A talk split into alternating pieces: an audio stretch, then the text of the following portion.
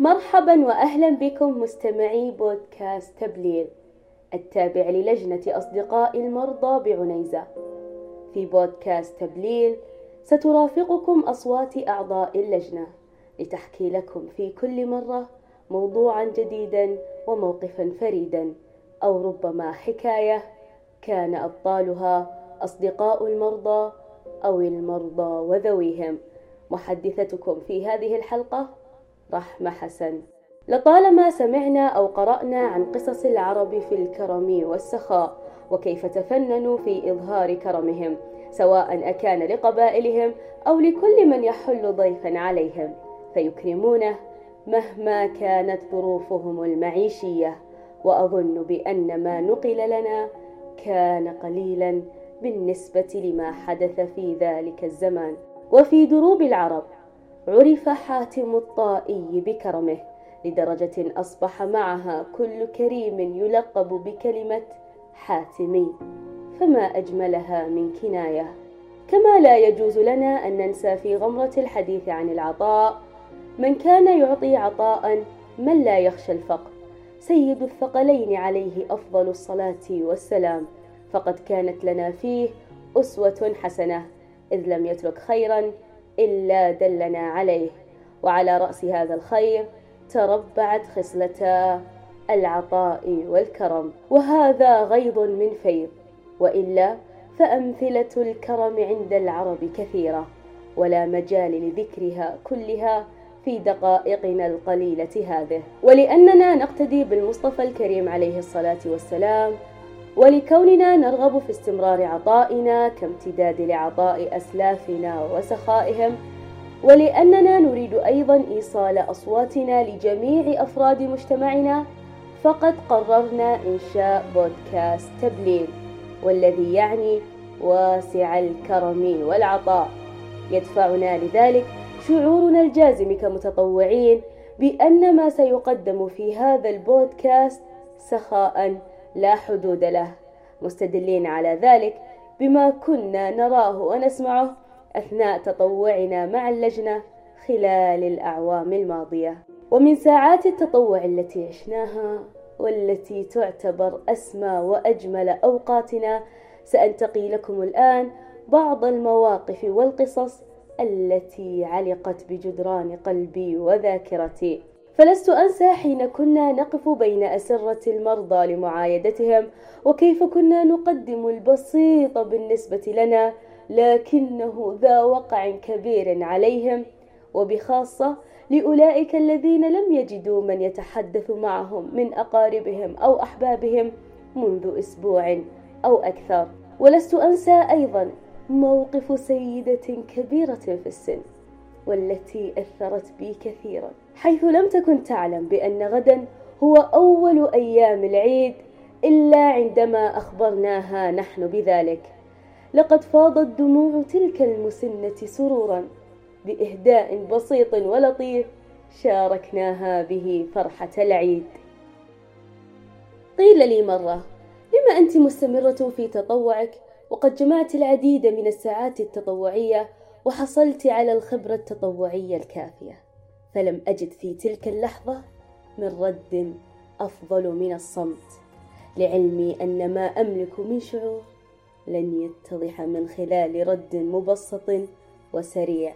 إن عامة الناس يرون أن التطوع الصحي يخدمني بتحصيل الخبرة فقط ولكني أرى غير ذلك. لأن من ينغمس في كتب ومراجع لأيام وأيام ليخرج منها بمعلومات لينقلها لزائر في أحد المهرجانات الترفيهية أو المناسبات التثقيفية خلال خمس دقائق دون أن يصيبه بالملل بل ويشاهد في عينيه الدهشة ويلمس رغبته في طلب المزيد من المعلومات. سيعلم أن الأمر أجمل بكثير من تحصيل تلك الخبرة. ولعلي أذكر هنا أيقونة التطوع نجيب الزامل رحمه الله حين قال العمل التطوعي هو عبارة عن دافع داخلي في الإنسان. لا شيء يدفع للعمل التطوعي بل هناك ما ينمي العمل التطوعي. فالعمل التطوعي غريزة في الإنسان وقد تتفاوت من شخص لآخر. فأنا أرى أنه مثل الغريزة البشرية. لنأخذ على ذلك مثالا كالأم. فالأم مثلا تقوم بتربية أبنائها وإلى جانب التربية تقوم بأعمال كثيرة داخل البيت تطوعا. فليس هناك أحد يقول للأم انتبهي لأبنائك وسنعطيك مكافأة مقابل ذلك. فهي تقوم بذلك بشكل غريزي والأهم هو سعادتها واكتفاؤها وقناعتها في أن تقوم بمثل هذا العمل. فالتطوع هو رغبة إنسانية في التقدم لمساعدة الآخرين وإسعادهم. حتى إنه قد قيل إن العمل التطوعي أو المتطوع يسعد الآخرين ويشعر بهم ولكن تيقنوا تماما بأن المتطوع قبل أن يتوسد وسادته للنوم. سيجد أن أكثر من أسعد هو نفسه فهو طيلة اليوم يسعد نفسه وهو طيلة اليوم أسعد إنسان فالعمل التطوعي أشبع في نفسه شيئا جميلا. دعوني الآن أعود معكم إلى حكايات التطوع لكن هذه المرة ستكون في أحد المدارس التي وقفت أنا وزميلاتي على خشبة مسرحها. نلقي بعض النصائح حول اضطرابات الأكل. وهي مشكلة أعتبرها شخصيا مهملة كثيرا في مجتمعنا حيث أرى الكثير من المراهقين والمراهقات يعانون منها وبخاصة من كان منهم يعاني في طفولته من مشاكل السمنة وزيادة الوزن.